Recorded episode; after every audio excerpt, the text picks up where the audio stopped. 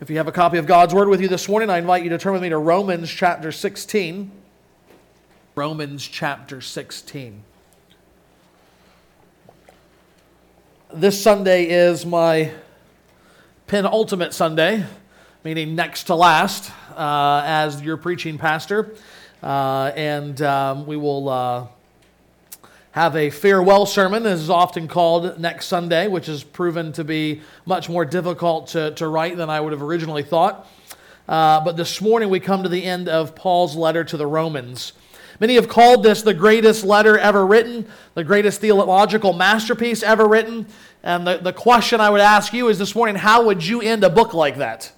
How would you end that kind of letter? It's interesting that uh, St. Augustine ended his 22 chapter, 1100 page epic work entitled The City of God by saying this It may be too much for some, too little for others. Of both these groups, I ask forgiveness.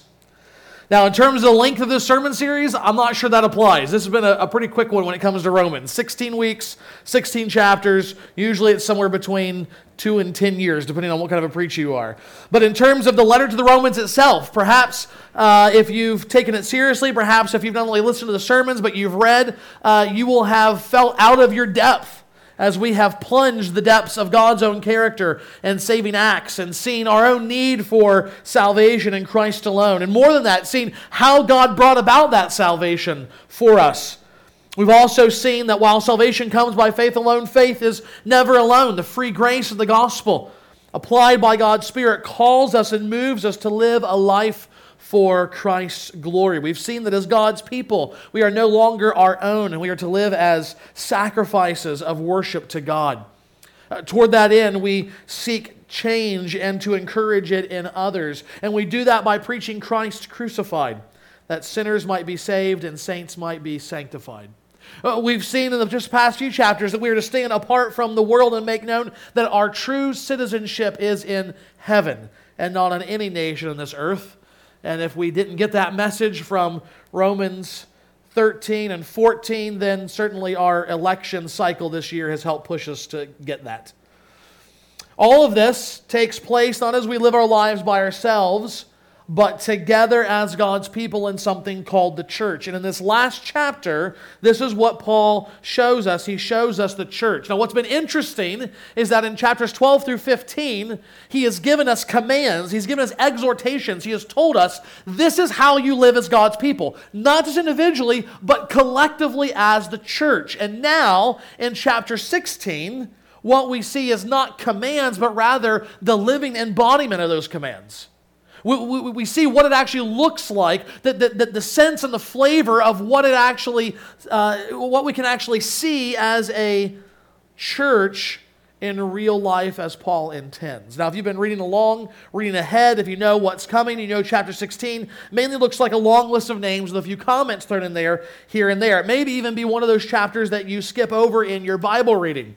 I was recently listening to a sermon on one of my favorite passages in Scripture, the genealogy from Jesus in Matthew 1, and the pastor made a point of saying that he spared the congregation by not reading all the names.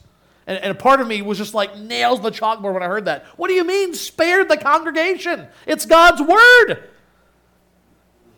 Now, listen, I understand some parts of the Bible are not going to be near the top of your list when it comes to text you go to in times of trouble or temptation or comfort from God. I get that, right? Um, there, there's parts of the holiness code about bodily discharge in Leviticus that we don't spend a lot of time doing our devotions in. I, I understand that. But Paul is pretty clear in 2 Timothy that all scripture, eh, even the discharge parts, all scripture is breathed out by God, profitable for teaching, reproof, correction, and training in righteousness. So either it is or it isn't. Either all scripture is going to be beneficial to us or it's not. What do we believe? Romans 16 might test your theology of Scripture, might test your belief in this verse, but actually, I think if we linger over these verses, if we think about the implications of what Paul's saying, we'll actually go away seeing Romans chapter 16 as one of the most helpful chapters, one of the most helpful parts of the Bible. So let's begin reading it. Follow along as I begin at verse 1.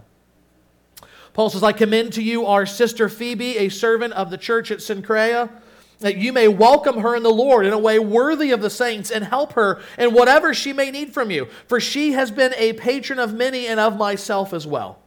Greet Prisca and Aquila, my fellow workers in Christ Jesus, who risked their necks for my life, to whom not only I give thanks, but all the churches of the Gentiles give thanks as well.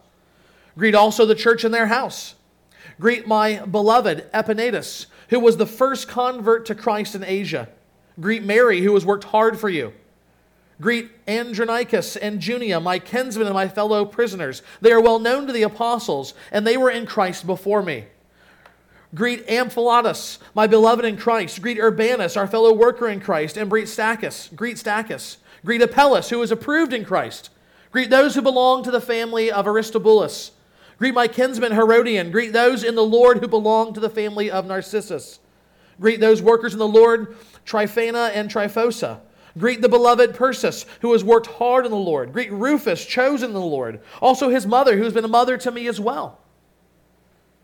Greet Asyncritus, Phleg- Phlegon, Hermes, Patrobas, Hermas, and the brothers who are with them.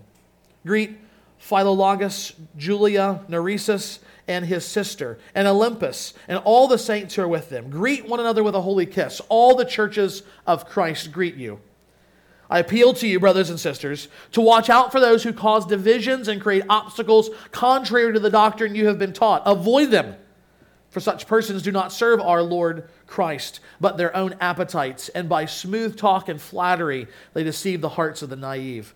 For your obedience is known to all, so that I rejoice over you. But I want you to be wise as to what is good and innocent and what is evil.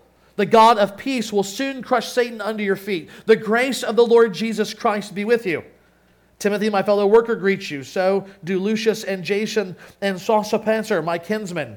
I, Tertius, who wrote this letter, greet you in the Lord. Gaius, who is host to me and to the whole church, greets you. Erastus, the city treasurer, and our brother Quartus greet you. Now, to him who is able to strengthen you according to my gospel and the preaching of Jesus Christ, according to the revelation of the mystery that was kept secret for long ages, but has now been disclosed, and through the prophetic writings has been made known to all nations according to the command of the eternal God, to bring about the obedience of faith to the only wise God, be glory forevermore through Jesus Christ. Amen. Well, this is how Paul ends what might be the greatest work of theology ever written. He reminds us, number one, that theology is, isn't just for eggheads in classrooms and for dense type in textbooks. He is writing to real people who worked real everyday do- jobs just like you. The point is that deep, rich theology is centered on Christ and it's for the edification of his people. Paul's not writing to train pastors here. He is writing to everyday Christians in the pews that they might be built up and encouraged. And he is writing to this people that God has gathered together as the church, loving, serving, building up one another in the faith, whether in good times or in bad times, even as was hinted at in these verses. And it all happens to the glory of God. This passage naturally breaks into four sections, but since we're taking not four sermons, but one sermon, I think it'll be helpful for us to think through what we can glean from this closing by grouping the letter into two sections, two points this morning. Uh, the second half of the sermon will be shorter than the first and will flow from the final section where we see Paul's concluding doxology. We begin by lumping together the first three sections, not uh, not going straight through the text, but rather organizing what we see there topically from verses 1 through 24. And when we think about the whole passage here is what is the church? And what we see first of all is that the church is shaped by the gospel. We see a church shaped by the gospel. So, what does a church shaped by the gospel look like? Well, first of all, the church is recognized by its faith in the gospel. Its faith in the gospel.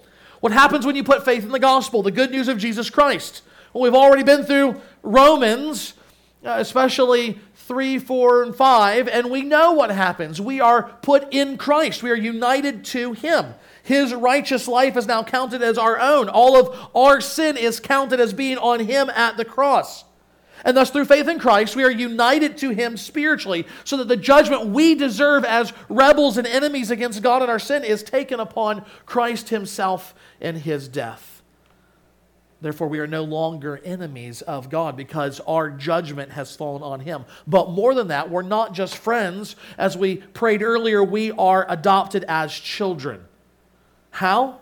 Because the righteousness we need to come in close relationship with God in that way is given to us by Christ's own righteousness. Uh, this is the, the very thing that we sang. All of our sin on him, all of his righteousness on us, so that we may come close to God. We might be saved by him and enter into a relationship with him. And all of that is summarized by saying, We are in Christ. Christ died for sins under God's wrath. He was buried, but he conquered death and is risen from the dead. So our life is in a living, risen Savior.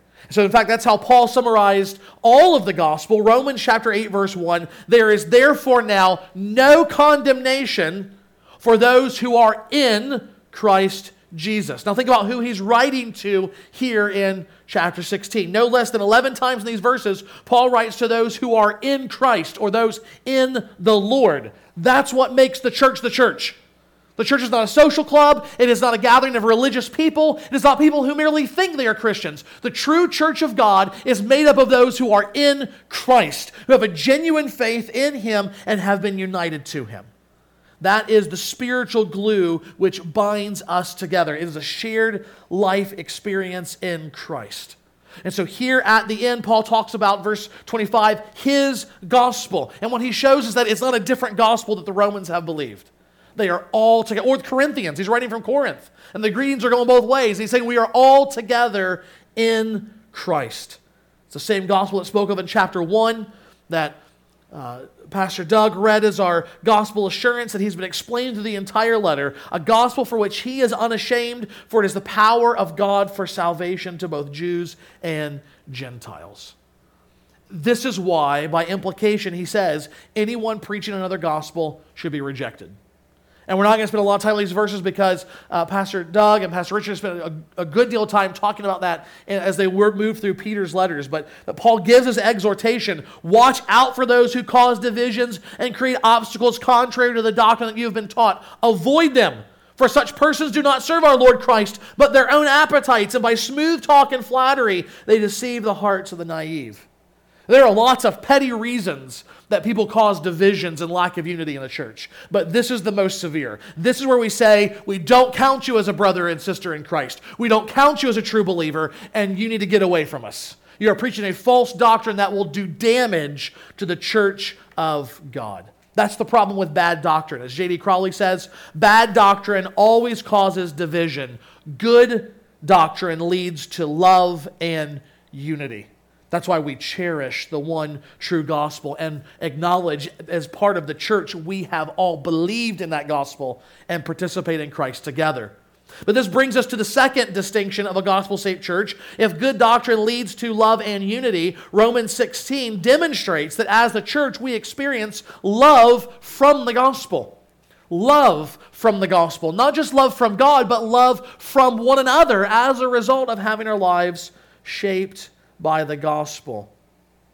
Uh, for, from all time, not just although it seems prevalent in our culture, but in every time, in every culture, the idea of love is something that can be um, misshaped in our understanding and, and, and actions. Love can be twisted to mean little more than lust or devalued, such that it's reduced to mere sentimentality. But look at how gospel love is shown among the church. First of all, observe that Paul actively affirms his love for God's people. He says, Greet my beloved Epaenetus. Epaphroditus, my beloved in the Lord, my beloved Stachys, my beloved Persis. These are people that are especially close to him, people that he has a genuine affection for in the church. But think about how their relationships are described as well. Think about verse 13. Greet Rufus, chosen in the Lord, also his mother, who has been a mother to me as well. Now, first of all, you know, uh, this is one of those cases where, honestly, I really wish I had another five weeks. I would just say, uh, we're going to take some more time here, but we don't have time. There's a whole st- backstory to Rufus here that is just incredible. Uh, long story short, this is probably the same Rufus that's mentioned in the Gospels, whose father was Simon of Cyrene, the man that the Romans conscripted to carry the cross of Christ when he was unable to do so. Um, you can read about that in Mark 15. Uh, there's a whole lot we could explore there about uh, Luke's talking with him and Paul's relationship to him. But the point here is, in this context, Rufus' mother, the wife of Simon of Cyrene, expressed such love for Paul that she treated him like he was her own son. Uh, what did that look like specifically? We have no idea. We're not told. We'll ask her one day in heaven. But, but, he, but here's the point there was such love and such affection. This mother who had her own kids looked at Paul and said, I'm going to treat you like a kid. I, I don't know about you, but uh, over the course of my lifetime, there have been women like that in my life. My, my, my roommate in college, all four years were my best friends, and, and both of our mothers kind of adopted me and, and, and my roommate, and, um, and, and it was wonderful. But even here in this church, among the people of God. That there have been women, and often their husbands as well, like fathers, have come alongside and they have showed such love and affection and care for us that we felt as if we had been adopted into their family. More intensely, Paul says that love is shown sometimes even more deeply. He says, Prisca and Aquila once risked their necks for his life. Verse 3. Prisca is a shortened form of Priscilla, like Tom for Thomas, or in this case, Lizzie for Elizabeth. So this is the same Priscilla and Aquila that we see in Acts. Now, once again, we have no idea about the specifics of the time and place, but such was their love for Paul, they literally risked their lives for him. Literally, death was on the line in their care and love for Paul. Didn't Jesus say that there was no greater love than that of a friend who will be willing to lay down his life for them. We don't have time to say a whole lot more, but think about the back and forth there is in this passage. People in Corinth and in other places are greeting those in Rome and vice versa. There's mentions of how, uh, how believers uh, are loving and serving one another, what they've done for Paul and others. We even have the, the final kind of commendation that, uh, that would have made perfect sense for them to greet one another with a holy kiss because it was a sign of affection among them.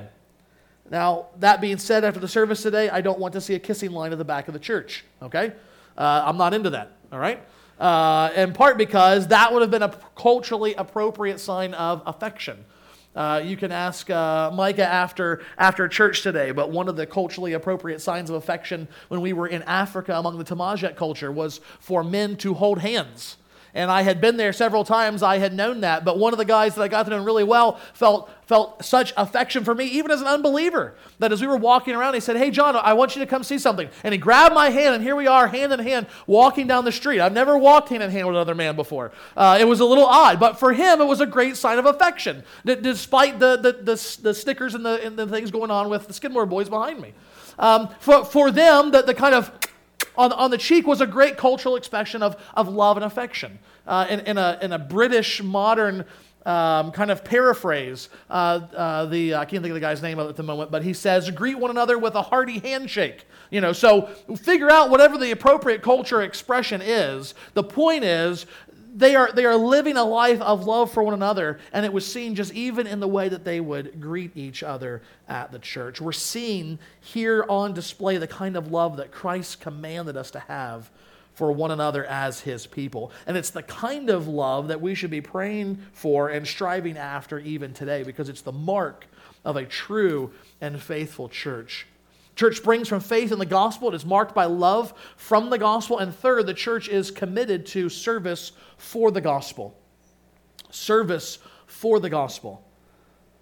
In addition to Paul himself, we see mentioned the husband and wife, Andronicus and Junia, mentioned in verse 7. Paul calls them apostles, but I don't think we should take this in the same sense that Paul was an apostle.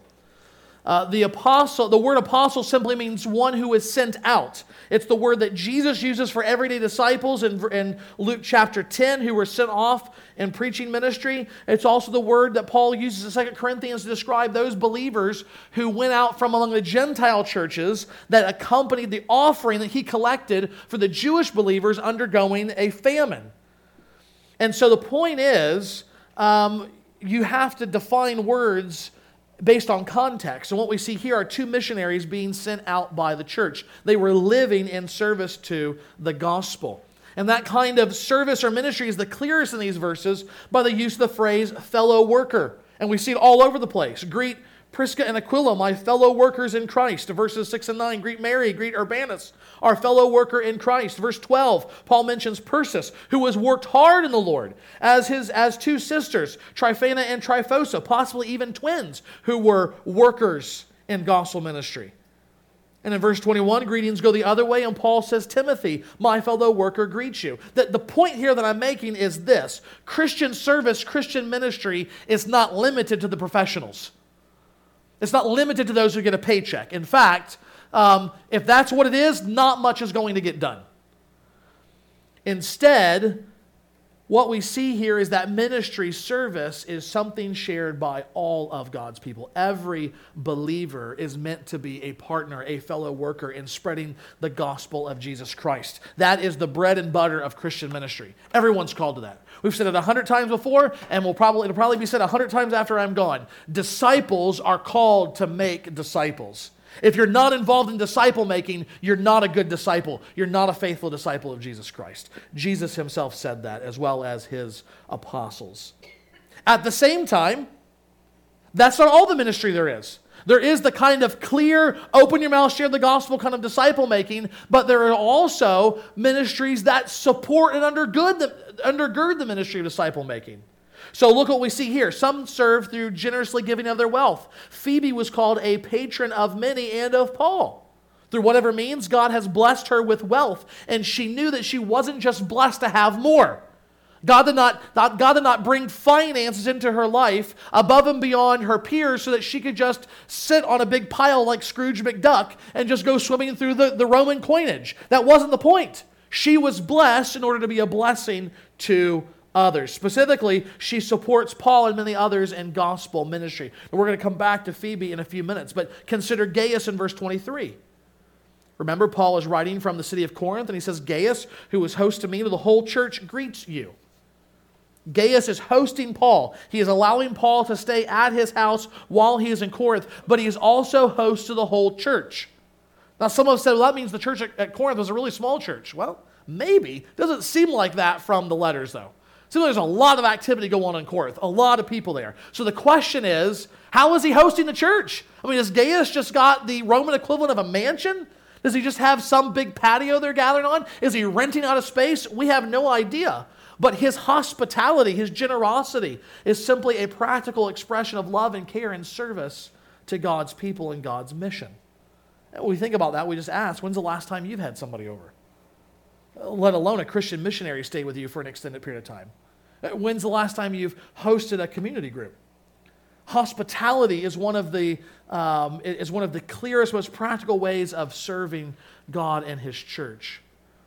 Perhaps my favorite example of service here comes in verse 23. Perhaps it caught your ear when we read it.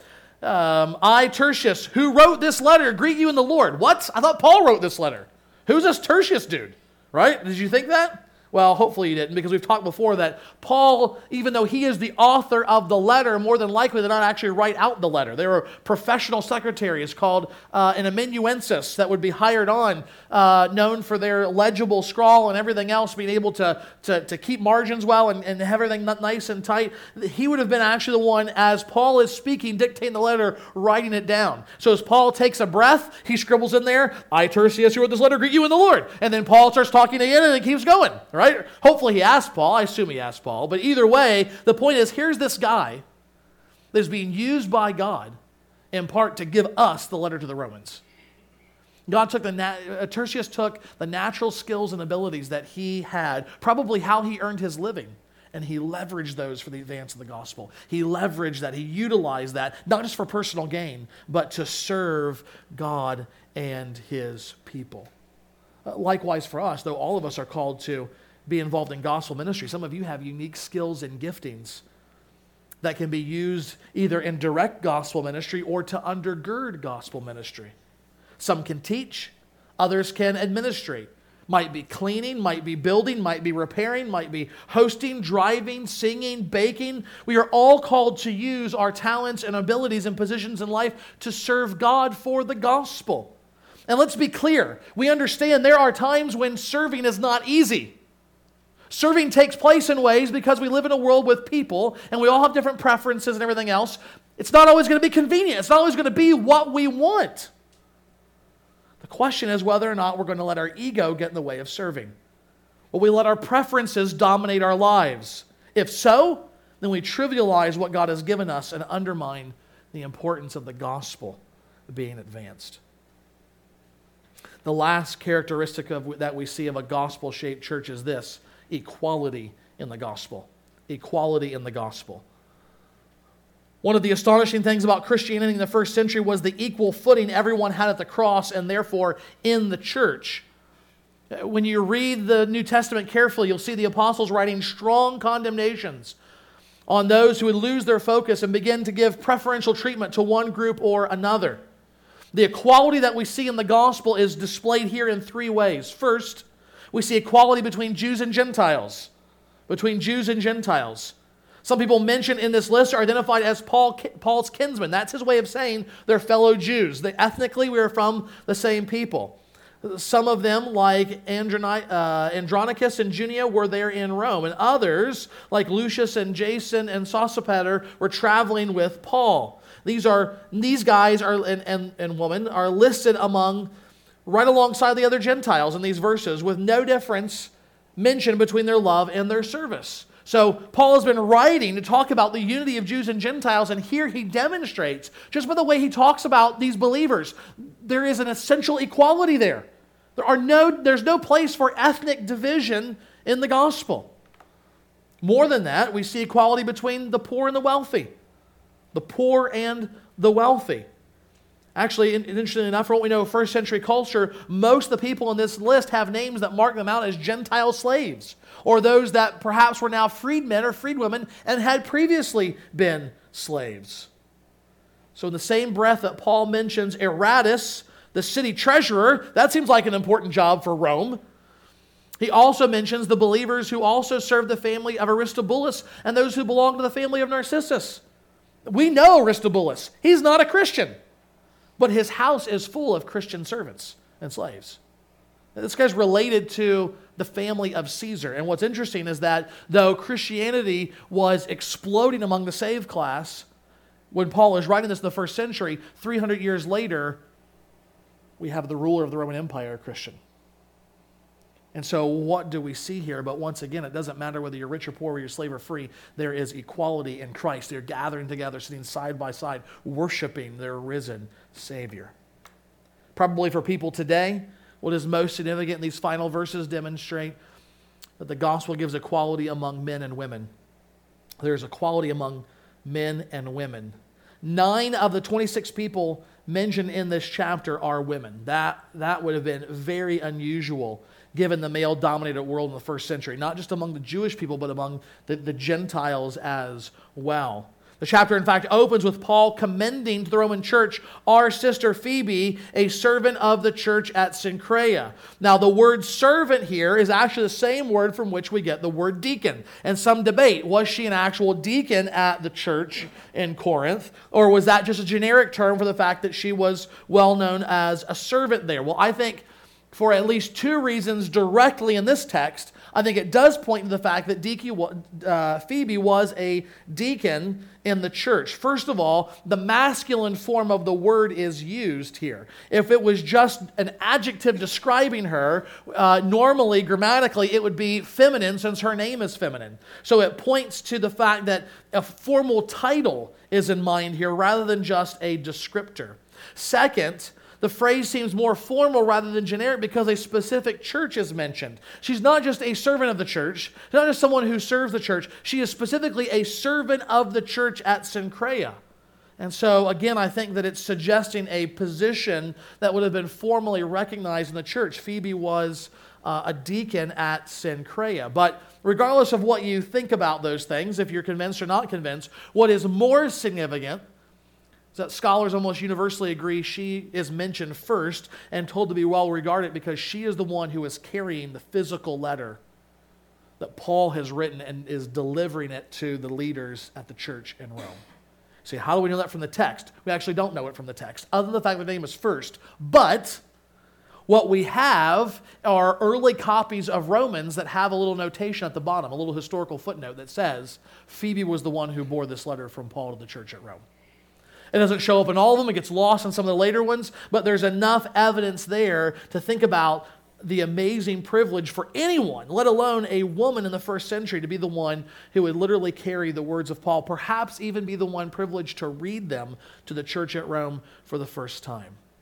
Now, I don't want to lessen the point, but we do need to make a caveat. Because unlike what we hear in society, equality, the, the kind of equality that we're talking about, particularly between men and women, doesn't mean that all differences are gone. That, that's a modern mistake. Even the most basic physiological differences are sometimes ignored today, but that's not God's design. That's not part of his good design for men and women, male and female. He didn't create an androgynous species. That, that, that, gender doesn't matter. No, gender is a reflection of God Himself. We are made in the image of God. So somehow, male and female are essential aspects of that reflection and should not, the water should not be muddied in our understanding of them. Likewise, God has designed basic roles for men and women in marriage and the church. So that although women cannot serve as elders in a local church, we need to remind ourselves neither can all men. It's not just a gender thing. Not all men, there's a special calling that takes place. So the fact that women cannot serve as elders, number one, doesn't mean, depending on how your church is structured, uh, they can't serve as deacons, but it should not also detract from the essential equality in our minds that they experience. Nor should it lessen the reality there are plenty of ways that women can serve in churches and in ministry. Don't miss the main point that is demonstrated here. Unlike other religions at that time, and even many religions now, all people are equal in worth before God and therefore welcome in the body of Christ.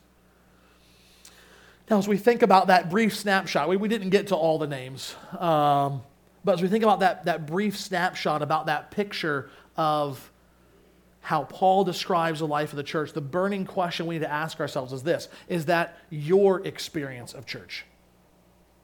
If so, if not, why not? do you have these kinds of relationships? Do you have this sense of community with the church? Do your friendships run deep like this? Do you experience love and service with others in a common faith in Christ? Do you know how believers in this room, as well as in other churches and maybe even other countries, are doing spiritually? Do you know their past victories and their current needs? If not, why not? What's holding you back right now from having that kind of relationship, that kind of experience with church? This is not meant to be an optional extra. Like, yes, I want the six disc CD player put in the car. No. This is Paul's general expectations for how Christians are going to live. Ligon Duncan is right when he says the communion of saints is not some idealistic dream. It is as expected. A practical reality in the body of Christ in Romans chapter 16 proves that it was something experienced. So let me just encourage you that if you feel like that that's not reflective of your experience at church, don't wait for someone else to make it part of your experience. Today, start advancing in, the, in terms of your relationships. Begin a conversation with someone before you leave about their spiritual life. Ask, if nothing else, ask them, How did you come to faith in Christ? Ask their testimony. And then in the coming days and weeks, plan to get together for coffee and, and just get together with people and talk with them. Get involved in their lives, take an interest in what's happening there. Consider gathering with a few people to spend some time talking about the Sunday sermon or just what you're reading in the Bible that week. And spend 15 minutes praying for each other. You do on your lunch break. Take an hour, take 45 minutes. Meet up somewhere close by. If you're not in a community group, get in one. Doesn't matter if they're in the middle of a study, doesn't matter if they're beginning a study, and it just unite with God's people. Begin sharing life with them in the kind of ways that are demonstrated here in this chapter. Romans 16 teaches us that this is what it looks like to be the church. We see a church that's shaped by the gospel, but also, Paul ends by showing the church sustained by God. The church sustained by God. Similar to what we saw at the end of chapter 11, Paul closes this letter with a doxology. Now, this is different from a benediction. The benediction came earlier when he said, The God of peace will soon crush Satan under your feet. The grace of the Lord Jesus Christ be with you. That is his prayer, his wish for God's blessing to be on the church.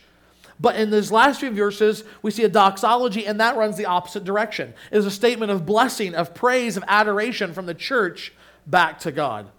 Paul says, Now to him who is able to strengthen you, according to my gospel and the preaching of Jesus Christ, according to the revelation of the mystery that was kept secret for long ages, but has now been disclosed, and through the prophetic writings has been made known to all nations, according to the command of the eternal God to bring about the obedience of faith, to the only wise God be glory forevermore through Jesus Christ. Amen. As a doxology, these verses not only give us language with which to praise God, but explain reasons why we should praise God, namely that God sustains his people, the church. How does he do that? First, we, he does that by giving us strength. We receive strength from God. Strength from God. Now he who now to him who is able, able to do what? Able to strengthen you. Now, that should be encouraging if you are one of God's people here. That should be encouraging for you to hear because we live with the threat of not being strengthened, of not standing, of not finishing well every day. Every moment of our life, every decision that we make is either leading us on a path that is farther away from faithfulness to God, or it is leading us on a path towards true faithfulness in God. Uh, life is very much, if you were like me, a child of the 80s, uh, or had a gift uh, for nostalgia of all things, it was the Choose Your Own Adventure books. And, and you, you, you start with a chapter and you make a decision. Okay? And, and it, that's going to take you in one direction. From there, then you have two more decisions. And you're branching off. And either uh, the book ends really quickly because you chose poorly, or you get to the end of the book triumphant. I'll never forget one of my favorite ones was a James Bond book. Choose Your Own Adventure, James Bond. And so I remember right at the beginning, some lady steals something. She's taken off in your car that's a convertible, and it says, uh, Do you try to land on the hood, grab onto the windshield, and stop her, or do you dive into the seat next to her? And I thought, uh, It's probably safer to do the windshield. Guess what? It was safer, and I died because Bond doesn't do anything safe. He went right down to the seat, pulled the gun, and that was it. So what did I have to do? I had to go back and make the next decision. We don't get do overs like that in the Christian life. We don't get to just flip back the pages. Yes, we can have repentance and faith, but sometimes the damage is done and it hurts and it's lasting. And so, in the smallest of things, I have nothing in my schedule. Am I going to take one Saturday a month and get up and go pray with God's people? It seems like a small decision, but multiplied month after month after month after month after month it can have great dividends, great gains from a simple decision. Am I going to get up a little bit early before work and open up God's Word and ask God to show me something that will encourage my heart, that will convict me of sin, that will sustain me throughout the day? You know, what we want to have happen is to end, whether it is a slow death in a hospital bed or whether it's a, a quick death in, in some kind of accident or, or tragedy. We want to be able to finish our life before God, our spiritual life, like those Marines on Iwo Jima, raising high that banner of Christ in triumph and saying, I, by God's grace, was faithful to the end. Therefore, how encouraging is it that Paul says God is able to strengthen you for that? God is able to make you to stand firm. He is able to bring you home safely. And how does he do that? How is he going to strengthen you? God will strengthen his people what? According to my gospel and the preaching of Jesus Christ. Paul bookends the opening comments in Romans about the gospel, now with this closing about the gospel. In chapter 1, verse 16, which we heard twice now today, it's the power of God for salvation. Paul's emphasis is on the bringing us to faith. Here it's on the sustaining of our faith, the finishing of our faith. The gospel is powerful enough, enough to bring us all the way home. So, you wonder why do we shape our songs and our services and our sermons around the gospel week in and week out? Why do we teach classes on the content of the gospel and how to share the gospel? Why do we tell you to try and find ways to preach the gospel to yourself? You're reminded that this is it. It's not just some trendy thing. It's not just some fad or something that, that we've got to burr up in our saddle about. You can't get past the gospel of Christ, friends. It is the message that brings you into salvation and is the message that's going to finish out your salvation. It's the means by which God continually strengthens us to be faithful. And here Paul wants to give us confidence in this gospel message. He says that the, this gospel is preached according to the revelation of the mystery that was kept secret for long ages, but has now been disclosed into the prophetic writings has been made known to all nations according to the command of the eternal God. Why should you have confidence in the gospel to give you strength? Because it comes from the eternal God. It's not something people made up. Moreover, it was revealed in the Word of God, executed in history by the plan of God. It is something that we can have our confidence in. It is rooted both in eternity and history. It's a divine message for a global human need. It's exactly what we need. The truths of the gospel, therefore, are relevant and reliable. We need not wonder or waver in our confidence regarding Christ's saving work, that work preached in the gospel establishes us with God and strengthens us for obedience to Him. And that's the second truth that we need to see. The spiritual strengthening of the gospel should be seen in our obedience to God. Our obedience to God. If God is sustaining us, this is what it's going to look like. Now, to him who is able to strengthen you according to my gospel and the preaching of Christ, why?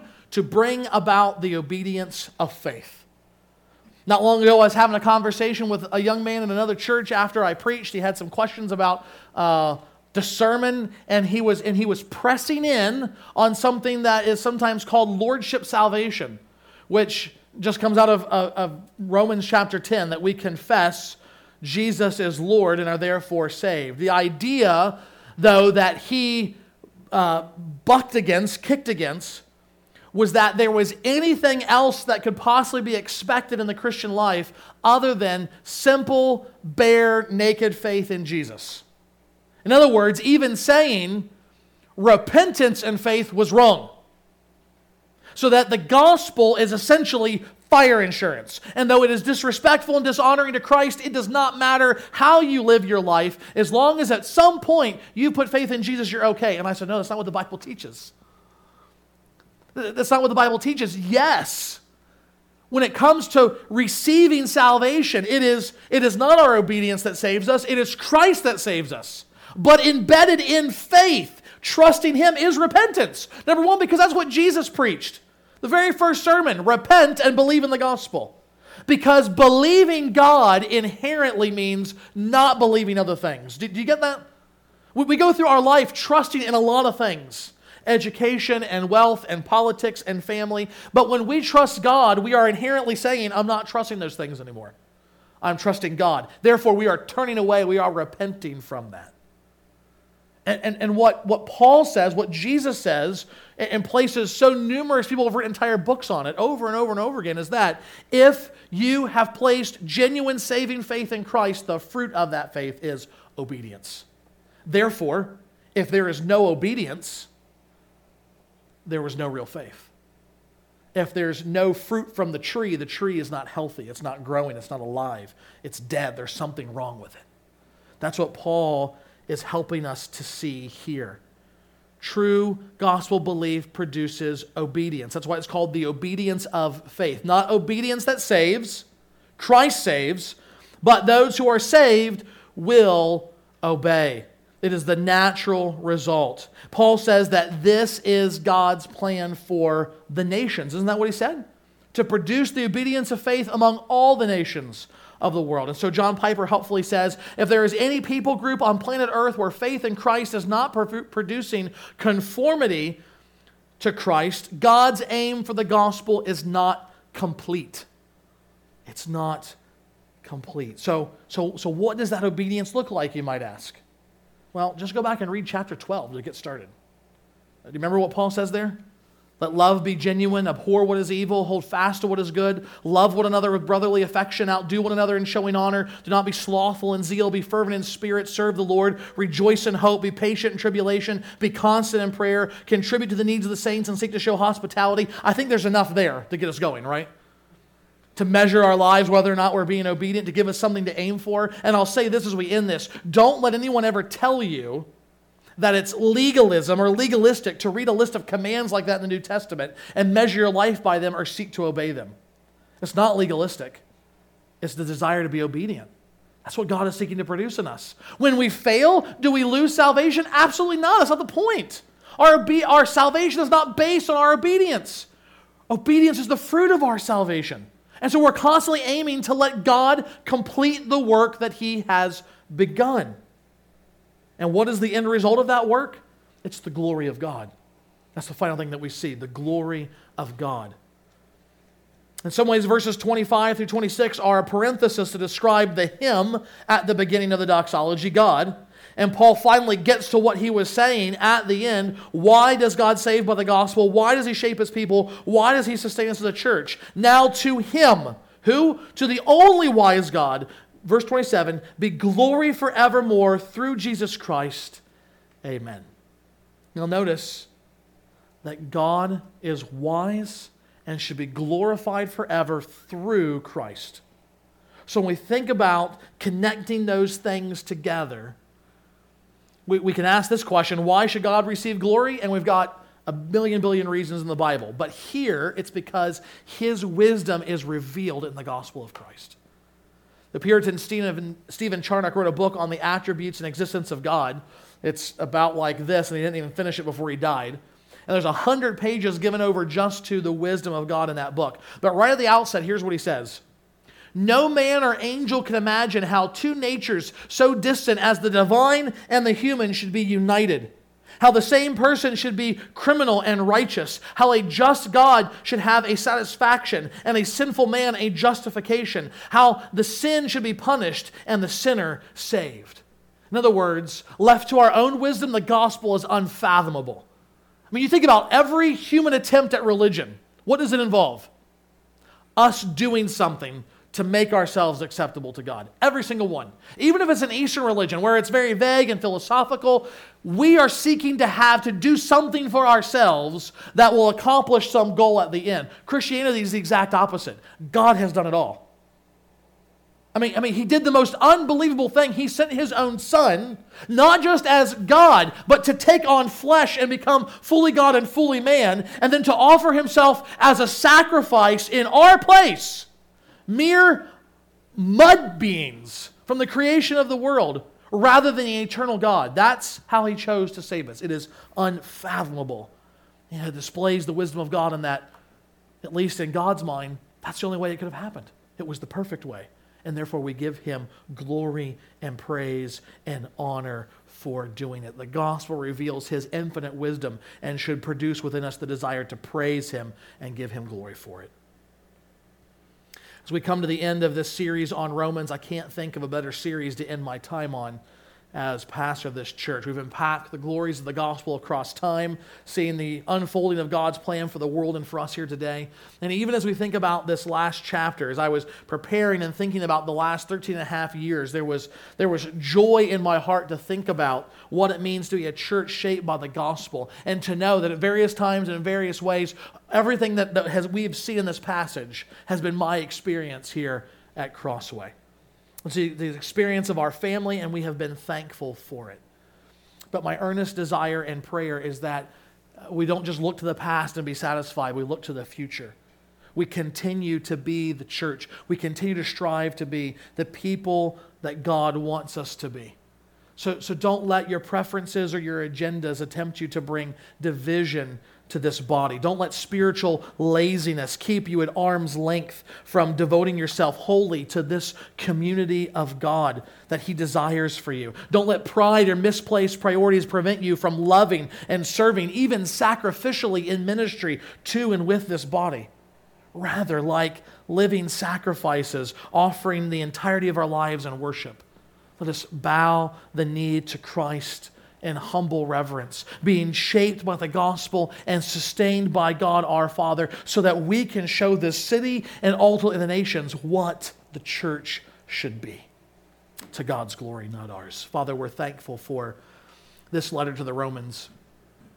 God, we're thankful for the insight and the faith and the wisdom that came from the, the endless fount that is your own mind and yet was revealed to the Apostle Paul for a specific time and place, and yet still has relevance and importance and value for us in this letter because it wasn't just Paul's words, God, it was and is and will forever be your word to your people. God, we are thankful for that word, and we pray that we don't simply now shrug our shoulders and move on to the next thing. But Father, as we reflect back, not just on this morning, though especially this morning, but on the entirety of the letter, God, may our lives be changed as we've seen this exposition and application of the glorious gospel of Jesus Christ. Father, in every way possible, help us to be and to live and to love and serve as the church for your glory alone. We ask it in Christ's name. Amen.